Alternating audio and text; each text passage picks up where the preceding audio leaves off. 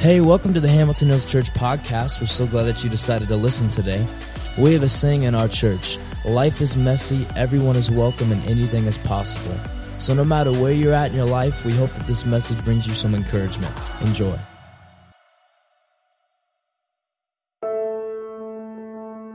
Distraction. Distraction is so commonplace in our world today. We lose track of our time, our passions, our calling. Embracing the mundane until what's important blurs out of view. But what if we took the time to recenter, to give precedence to what really matters, to forfeit routine in pursuit of the exceptional? What if we took the time to zone in, regroup, and focus? Great thing about church isn't the prettiness of church, it's the ugliness of church. The ugliness of understanding that all of us are in need of a supernatural power in our life. Do you believe that? That supernatural power, Jesus' follower believes, is from God Himself. And no one is perfect, and people disappoint, and circumstances can confuse you. I can tell you, I'll be revealing to you the last month of my life has been a little bit confusing with this broken leg. And I don't know where you're at. Maybe you're just getting through the holiday season. Maybe something is about to change in your life. Maybe uh, there is a, a life change happening, and maybe it's a relationship issue, or maybe it's a career move. Whatever it may be, there's something I wanted you to understand in that song. Is it's important for us to know that we were created to honor our Lord and Savior Jesus Christ.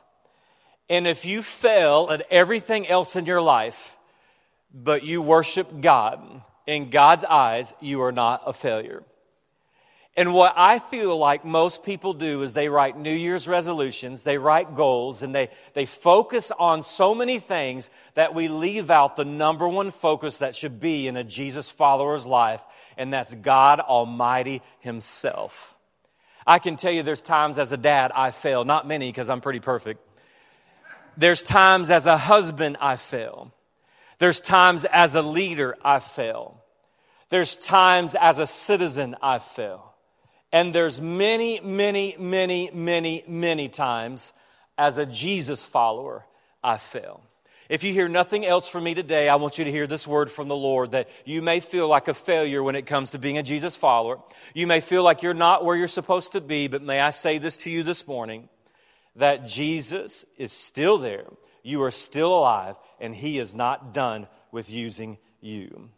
So I want you to take your Bibles, and, and, and I want to emphasize that. If, if you don't bring a Bible, I, I would really challenge you to bring one. And uh, I want to make that an emphasis this year. There's many things I'll be sharing, and my heart is full. If you don't know this, I haven't really preached in a month and through a series, so uh, we're going to have a good time today. At least I am. But if you'll take your Bibles and turn to 2 Timothy chapter number 2.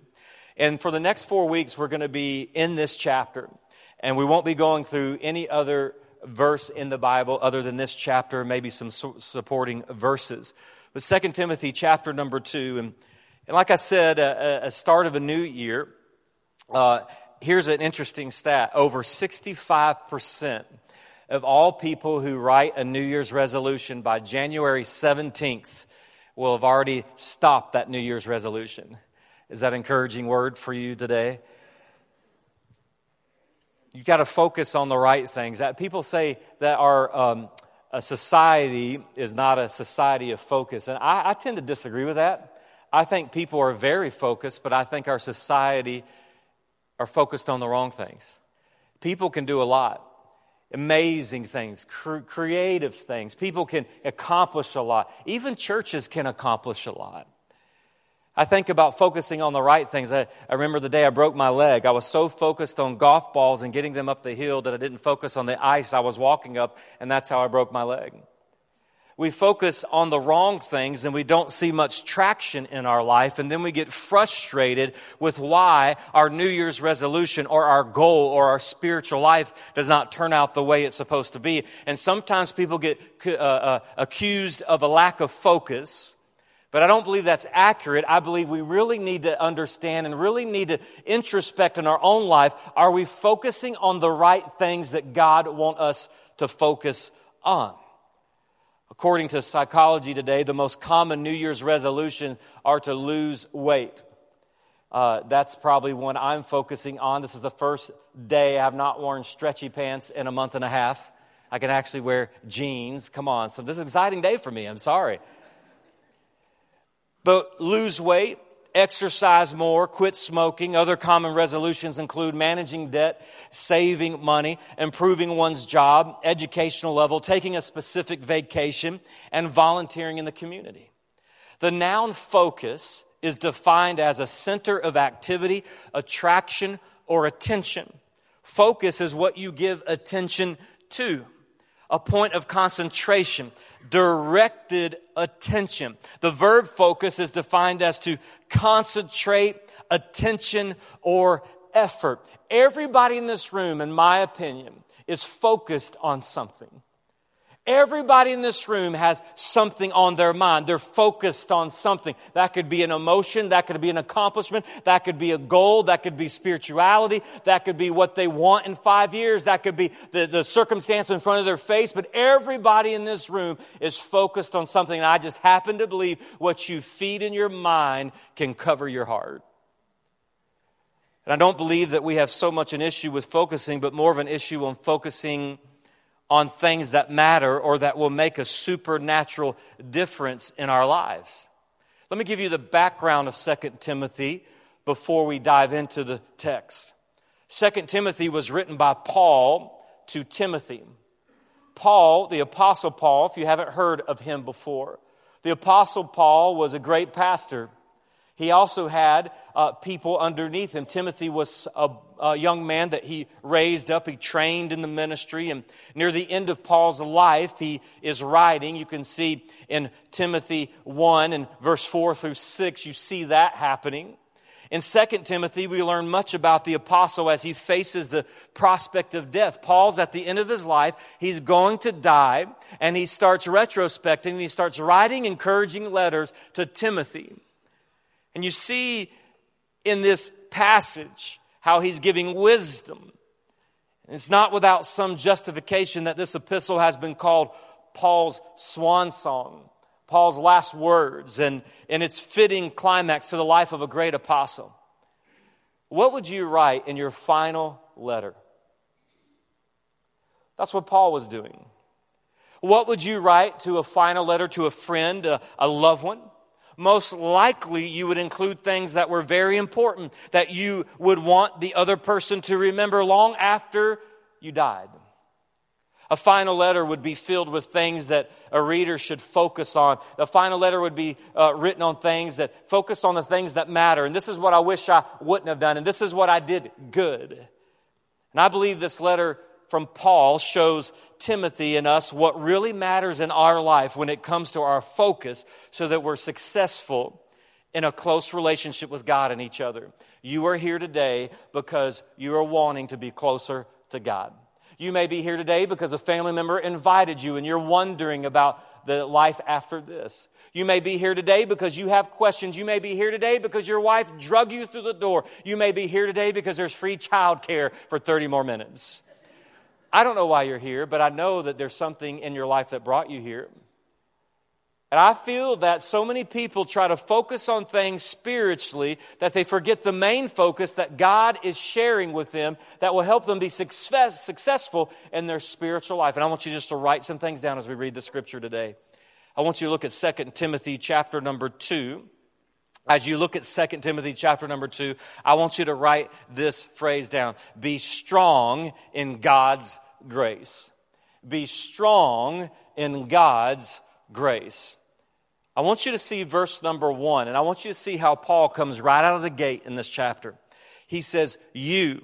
He's talking to Timothy personally. He says, You. Therefore, my son.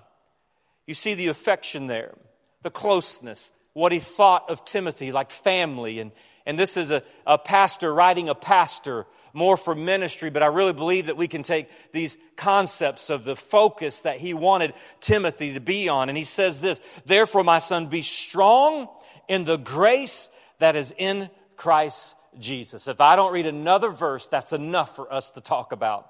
He says, You, therefore, you be strong in the grace in Christ Jesus. If you have a Bible, I got it in my Bible. I put a little square around grace. Write the word grace down. Understand the word grace and, and be strong in grace. And then I want you to look at verse number two. It says, What you have heard from me in the presence of many witnesses, commit to faithful men who will be able to teach others also. Then I want you to look down at verse number seven. Verse number seven says, Consider what I say, for the Lord will give you understanding in every way. Don't miss this first sermon in this series because this is, I believe, the first step of focus that we have to have to draw ourselves closer to the Almighty God. Paul says, You be strong in grace. It's important to know that Paul begins this section with a focus of grace. You know what we try to do even in the name of God? If we're not careful, even those in this room that want to be close to God will try and do things in our own will.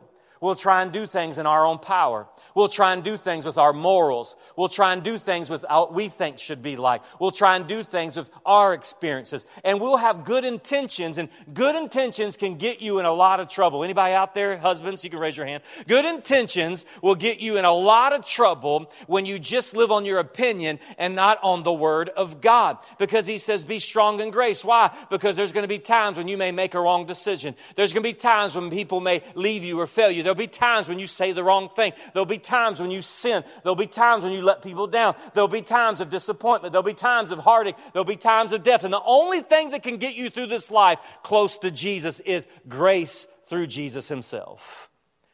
It's important if Paul were to leave out the concept of grace, the reader would be left to use his own willpower, determination, or strategy to accomplish the task. I am a failure without Jesus you cannot reach the pinnacle of the spiritual life with first putting grace in the middle of your life and understanding the word gospel is good news, that it doesn't all depend on you, but on the power and might of God Himself who sent His Son Jesus Christ to save you from all your sins and give you the grace to live every day of your life. And while there may be times when those things are useful, all of the Christian life is based upon God's grace. Paul gave a personal testimony of this. His own experience with God's grace. I'll reference 2 Corinthians chapter 12 and verse 9. It says, My grace is sufficient for you. God was reminding Paul, it's not about you, it's about me. God's God's God's power, God's might, God's wisdom, God's grace. And many times we get so frustrated, and even a new year, we'll be so frustrated where we're at, or we'll have all these goals we set, and we'll have this main focus on what we want to accomplish. And before we know it, even though we believe in Jesus, we leave him out of the process. And this section also ends with a promise of God's grace. The Lord will give you understanding in everything in verse number seven. You ought to underline two words give and understanding. The Lord gives understanding. We can't live this life perfect. We can't live this life answering every question. We can't live this life understanding everything. But he says, You may not know all the answers, but don't feel like a failure. Don't feel like a fool. I can give you the understanding that no one could ever give you, even in the midst of the biggest struggle. And he promises us understanding when we cling to his grace. God promised to give Christians both strength and, and the necessary understanding in verse number seven. So if you look at verse number one and verse number seven, He promises to give us grace and He promises to give understanding. How many of you think you need more grace and understanding? Anybody? All of us could use more grace and understanding. There's no Google search that's going to give you more understanding than God. There's no amount of grace that on your own you can give someone with all their imperfections. If we leave God out of our life, if we leave God out of church, if we leave God out of our relationships, eventually there will be circumstances that we can't get past because we're imperfect people. And when you take out the grace of God, you just have that imperfection. And so Paul was specifically concerned that Timothy would pass on the teaching of Paul to other faithful Christians in verse number two. In verse number two, it says, What you have heard from me in the presence of many witnesses, commit to faithful men. He was concerned about that while this command applies to all Christians, it specifically applied to Timothy. Timothy, his role as a pastor included the responsibility to faithfully teach the word to others, to teach God's word. Our goal here at Hamilton Hills, my goal, uh, uh, uh, seasoned Christians' goal, the older men, the older women should be teaching the younger, and we should be discipling through the Word of God and not just our opinions. But what does God's Word say? And Paul knew that Timothy would face false teachers, problems within the church, persecution from non believers. He knew that he would have doubt. He knew that he would have to make decisions. He knew that everything wouldn't feel good because church can be messy, Christian life can be messy, and we can be messy ourselves. So I want you to see the rest of the text today. I want to give you three examples of being strong in God's grace to this new year as you focus. The first thing you need to focus on if you want a new beginning in our spiritual journey this year is there's three example Paul gives when it comes to his grace. I want you to look at 2 Timothy chapter number 2 verse number 3. Look at verse number 3. It says this share in suffering as a good soldier of Christ Jesus. No one serving as a soldier gets entangled in the concerns of civilian life. He seeks to please the commanding officer. Also, if anyone competes as an athlete, he is not crowned unless he competes according to the rules. The hardworking farmer ought to be the first to get a share of the crops. If you notice the verses I read, they give three examples. And, and before I get into these examples, I want you to maybe write down a couple things that are the theme of the examples. The following examples shall share several common ideas in each situation. Here's a couple. I want you to write them down. There is a specific task to be done. The commonality of every Christian in these scriptures, there is a specific task to be done. The fact that you're breathing God's air, God has something for you to do. He is not done with you. He has a plan for you. He has a purpose for you being at Hamilton Hills. God called you here. There's a purpose for you being here. And in the messiness of life, and there's a specific task to be done. The task will not be easy to complete. The task will not be easy to complete. Whatever life you're living, no matter who you are, he says not to compare ourselves to each other. One of the worst things you can do, but the task will not be easy. Easy. Happy New Year. The task won't be easy. Here, here, here's another thing endurance will be required to complete the task endurance will be required. There's going to be temptations to quit. There's going to be temptations to not try any longer. There's going to be temptations to stop. Then there is a prize for those who complete the task. Here's the good news there's a prize. There's a prize for those to complete the task. And then here's the, here's the last one God's grace will help us complete the task. God's grace will help you complete. No matter what Timothy would face after Paul's death, Paul wanted Timothy to stay focused and faithfully serve God and to fulfill his calling. And I believe that God is sending me to a messenger to you today, no matter where you're at in life, to stay focused and focus more on God's grace, not a check mark in Bible reading. Focus more on God's grace and not who's pleased with you and who's not pleased with you. Focus more on God's grace than what is not perfect in your life. And Christianity is about following King Jesus, which requires all strength that his generous grace can give in verse 1. In particular, it will involve standing out for the gospel, even when it challenges the assumptions and, and the practices of this world. It's amazing to me. All through our community, People go to church and they acknowledge God, but there's a difference in acknowledging God and fleshing out as a Jesus follower what God tells us to. So let me give you example one. Soldiers must not be distracted. Soldiers must not be distracted.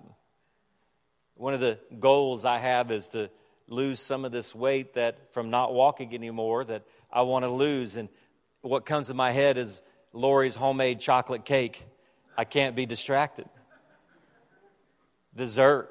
I'm like, yeah. How, how many of you said, uh, the new year I'll do this, the new year I'll do this, the new year I'll do this? But it's easy to be distracted in life.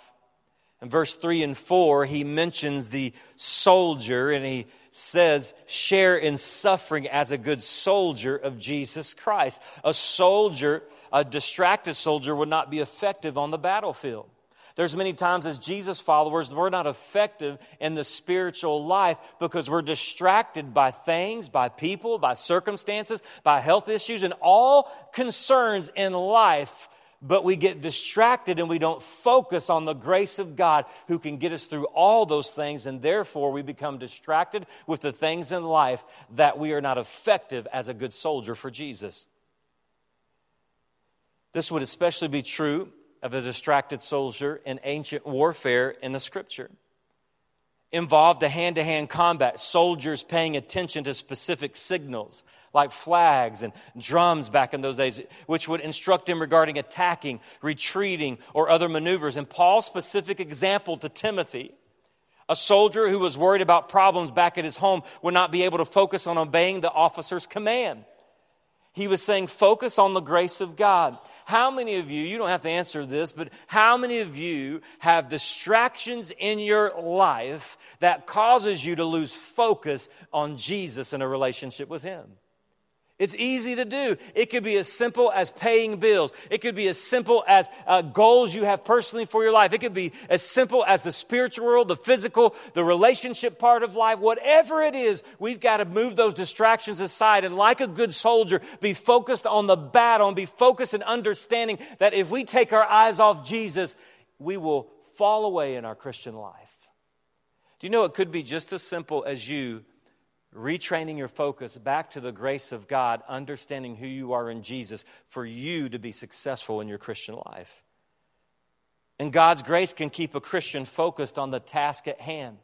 Here's a second example athletes must not cheat. Athletes must not cheat. This makes me think of around Christmas time, school is out, I don't know how many times we talk about board games. My family's kind of jaded with board games because they think I cheat. And the truth is, I just win. I always have an extra Uno draw four somewhere. I don't know where it came from in one of my pockets. Don't judge. Focus on your own Christian life. But you look at this verse and he gives this analogy of athletes not cheating. Why does he say that? In verse 5, look with me.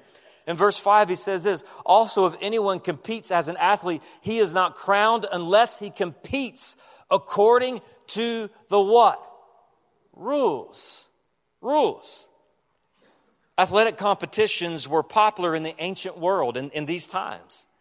Athletes would train to run races and participate in other track and field type events. Just as athletes today, there were rules in the ancient world regarding how a particular event was to be played. And those who broke the rules would be disqualified. Many times we claim to be a follower of Jesus and we are so shocked, so shocked when we don't feel close to Jesus because we disqualified ourselves because we're not playing by the rules. I love emotions. I love coming in fellowship. I love the coffee. I love everything about Hamilton Hills. But if Hamilton Hills takes away the Word of God, it's nothing but another club or form of activity of this world because without the directions and the rules of Jesus Christ, we cannot be successful as soldiers and athletes for Christ. That would have been a good time to go give you the old good Colts try there that the Word of God's the most important. I'm, I'm going to sit back and let you do that for a second. Okay, maybe not. This book takes away all imperfections of man. We can get everything else wrong about this church, but we can't get this wrong. This book. And many people, shocker, who come and they get a little bit of Jesus and they say, Hey, I want that, but they're not willing to play by the rules of what God has set in their own life. Not what you think the neighbor next to you should do, but what God has spoken to you to do. And when we do that, we win spiritually. Let me give you the background of this passage on athletes. Each athlete for these Olympics had to state an oath that had he had fulfilled the necessary 10 months training before he was permitted to enter the contest. And any athlete who had not subjected himself to this necessary discipline would have no chance of winning and would, in fact, lower the standard of the games. There were severe penalties imposed on any who infringed the rules.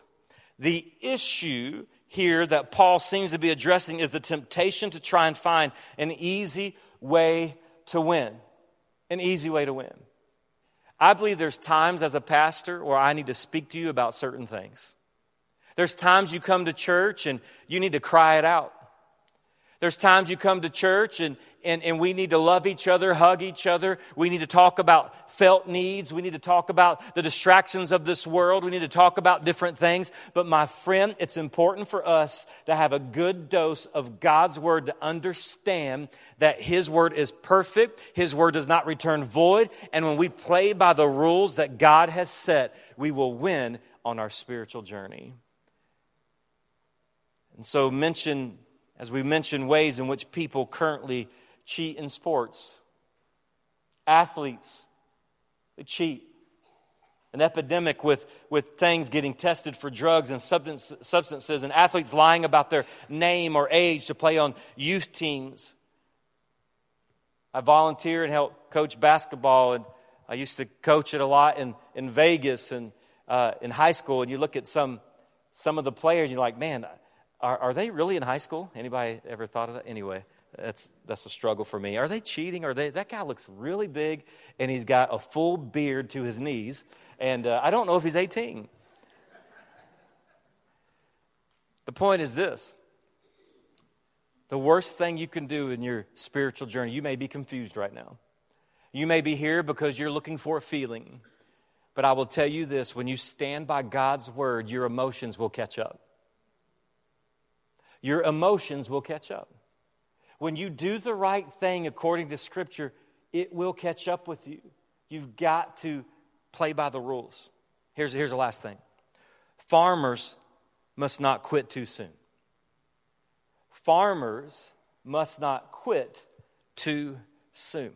Look at verse number six. Verse number six says, The hardworking farmer ought to be the first to get a share of the crops. What does that mean?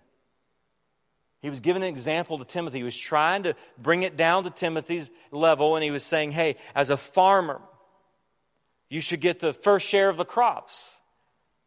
But while some scholars see Paul's instruction in verse 6 as referring to Timothy's right to take a paycheck from his congregation, there is also teaching that can be applied to all Christians who work at serving Jesus. Farming in the ancient world was very difficult work. It's difficult work today.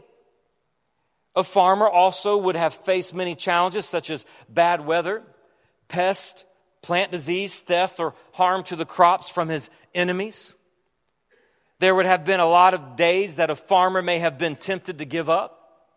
A lot of days that you don't see the, the fruit of your labor. A lot of days you don't see anything coming up from the ground. A lot of days that there's setbacks with the crops. Some crops, they're, they're rotten, you can't use, and you work so hard and sometimes it seems like, what's the use of all this labor? We can't even make ends meet. We can't pay the bills. And he was saying to Timothy, just like a farmer, it takes time to produce and it takes time to get food and it takes hard work to see the fruit of your labor. I'm saying to the Christian this morning, you may not see the fruit of your labor at this time in your life, but don't quit too soon. Don't quit on that husband too soon. Don't quit on that marriage too soon. Don't quit on those children too soon. Don't quit on that win too soon. God has a plan. He has a purpose right where you're at. And you may not understand it. You may be confused. You may be frustrated and you may want out of the circumstance. My friend, I tell you, don't quit too soon until you see that crop. You look at this passage of scripture. If a person gives up the lawn will have weeds. I, have enjoyed mowing the lawn. Some of you laugh at me about this, but I'm even already thinking about my lawn, getting it ready for spring. Anybody else out there? Okay, fine, whatever. I'm still going to use this analogy. Man, if you give up on things in life, the weeds can just start sprouting up. The first sign of heartache, confusion, or it's tough to live the Christian life, you can start to give up. The flowers will die, the vegetables will not be enjoyed. God's grace can help Christians to keep working until the task is done. And my point in this passage of Scripture and, is to give you these examples and understand Paul was saying this. He was saying, Timothy, your focus needs to be on the grace of God before anything else. Because if you try and do this life all on your own willpower, and if you try and do this life with people and, and you think life isn't going to be messy, or you think circumstances aren't going to change, and you think relationships aren't going to change, then you are going to fail when it comes to the spiritual world. And if I could give you a word of encouragement this morning, that God has a plan for your life, but don't miss it on focusing on things that won't last for eternity. Focus on your relationship with God through His grace of His Son, Jesus Christ, understanding that all things may pass away, but His Word will not pass away, and He is faithful. Do you believe that? Sin causes confusion. Let, us be real. Anybody ever sin and it caused confusion? Does. It's a broken world. Distraction, sin causes us to be distraction. A lack of focus in a person's spiritual life, that's what sin causes. The gospel tells us that God sent Jesus to save people and give them a person, purpose, a mission in life. Those who believe the gospel should seek to focus on, on God's mission for them. And many people feel frustrated and confused this time of year. Many people feel frustrated and confused with their spiritual journey. But my friend, if you would stop focusing on what other people's success are spiritually and focus on your own life of God's grace, you will eventually see success in your spiritual life. Well, this may lead to hope and, and optimism. I believe that it can lead to frustration and failure when we write New Year's resolutions down, we write goals down, but we don't focus on the right things. I just want to give you three questions to leave you here with. I'm being very practical today, going right through 2 Timothy 2. I want you to think about this as you think about a new year. I want to give you three questions. What areas of my life need to be refocused? What are they? Where do you need to start depending on God's grace more than trying to change the circumstance? Some of you have children you're so concerned about. My youngest son just got his permit this week. In the name of Jesus, would you pray for me? Life change we try and control. What do you need to refocus? How can I make the necessary changes to refocus? How can you do it? How can this concept be applied to my family, my friends, and my church? How can we focus on grace? Because God tells us we need family, we need each other as friends, we need our church. Here's a second one Am I being strong in God's grace today? Only you can que- answer that question. Have I given up? Am I feeling burned out because I'm trying to serve God through my willpower alone? What circumstance of your life has changed? You were in your sweet spot. For years, you felt good about serving the Lord, and something happened. Let, let, let me give you a little bit into my life with this broken leg. I apologize if you're tired of me saying broken leg, but I'm going to say broken leg because it's a broken leg. But many of you know this past year, God really moved in my life, in my quiet time, my prayer life. And I used to walk four miles a day praying. As a matter of fact, the day I broke my leg, I was on a treadmill because it was cold, walking and praying, and I looked down and saw the golf balls. I got off the treadmill 15 minutes early to go down and get golf balls. When I got those golf balls, of course, I broke my leg. And I've often wondered, God, I've had the sweetest time with you in prayer through this perfect time of walking that circle for almost four miles a day. I, I, wish I could tell you I was a great Christian at the moment I broke my leg. You're going to be very disappointed in your lead pastor. You may even want to take a vote right now. I was mad. Like going into Christmas season, these sermons I was so pumped about. I was so pumped about my walk with God. And for the first week after that surgery, I was one upset dude. It was a struggle to pray. Anybody else ever struggled to pray? Anybody? Just me? You're all just Apostle Paul's? It was a struggle to pray.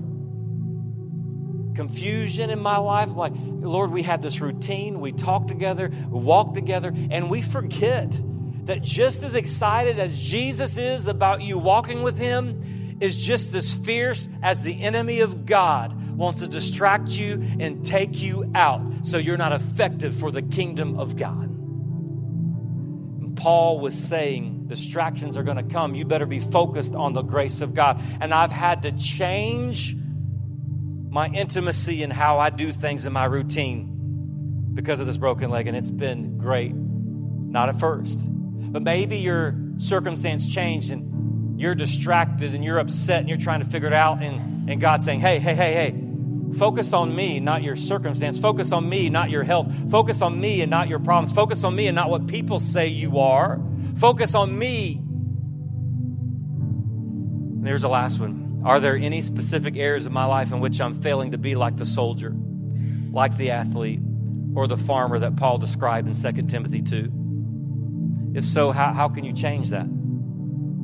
How can you change to be more like the soldier, the athlete, the farmer, whichever analogy fits in your life?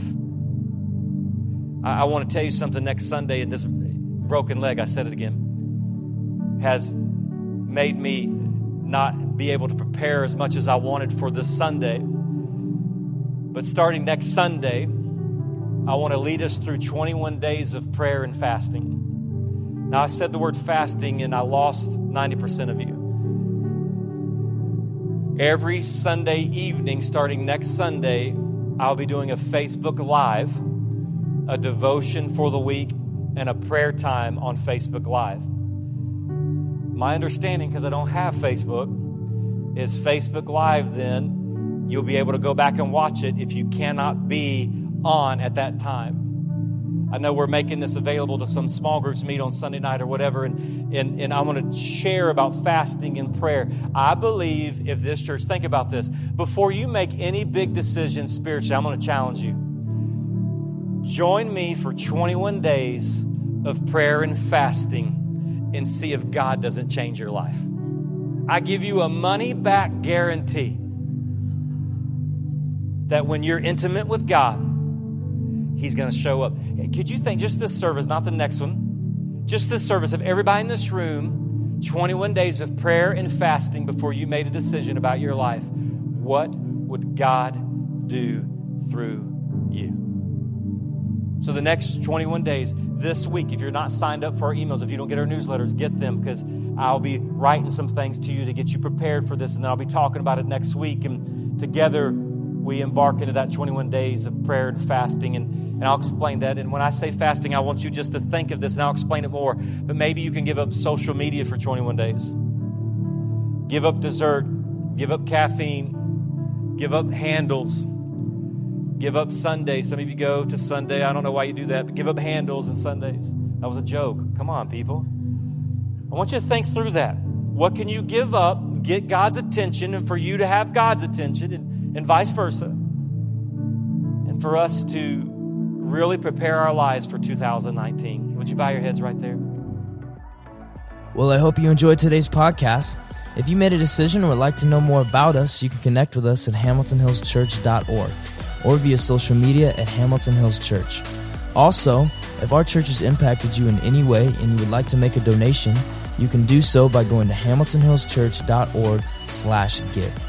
We hope you have a great week and we'll see you next time on the Hamilton Hills Church podcast.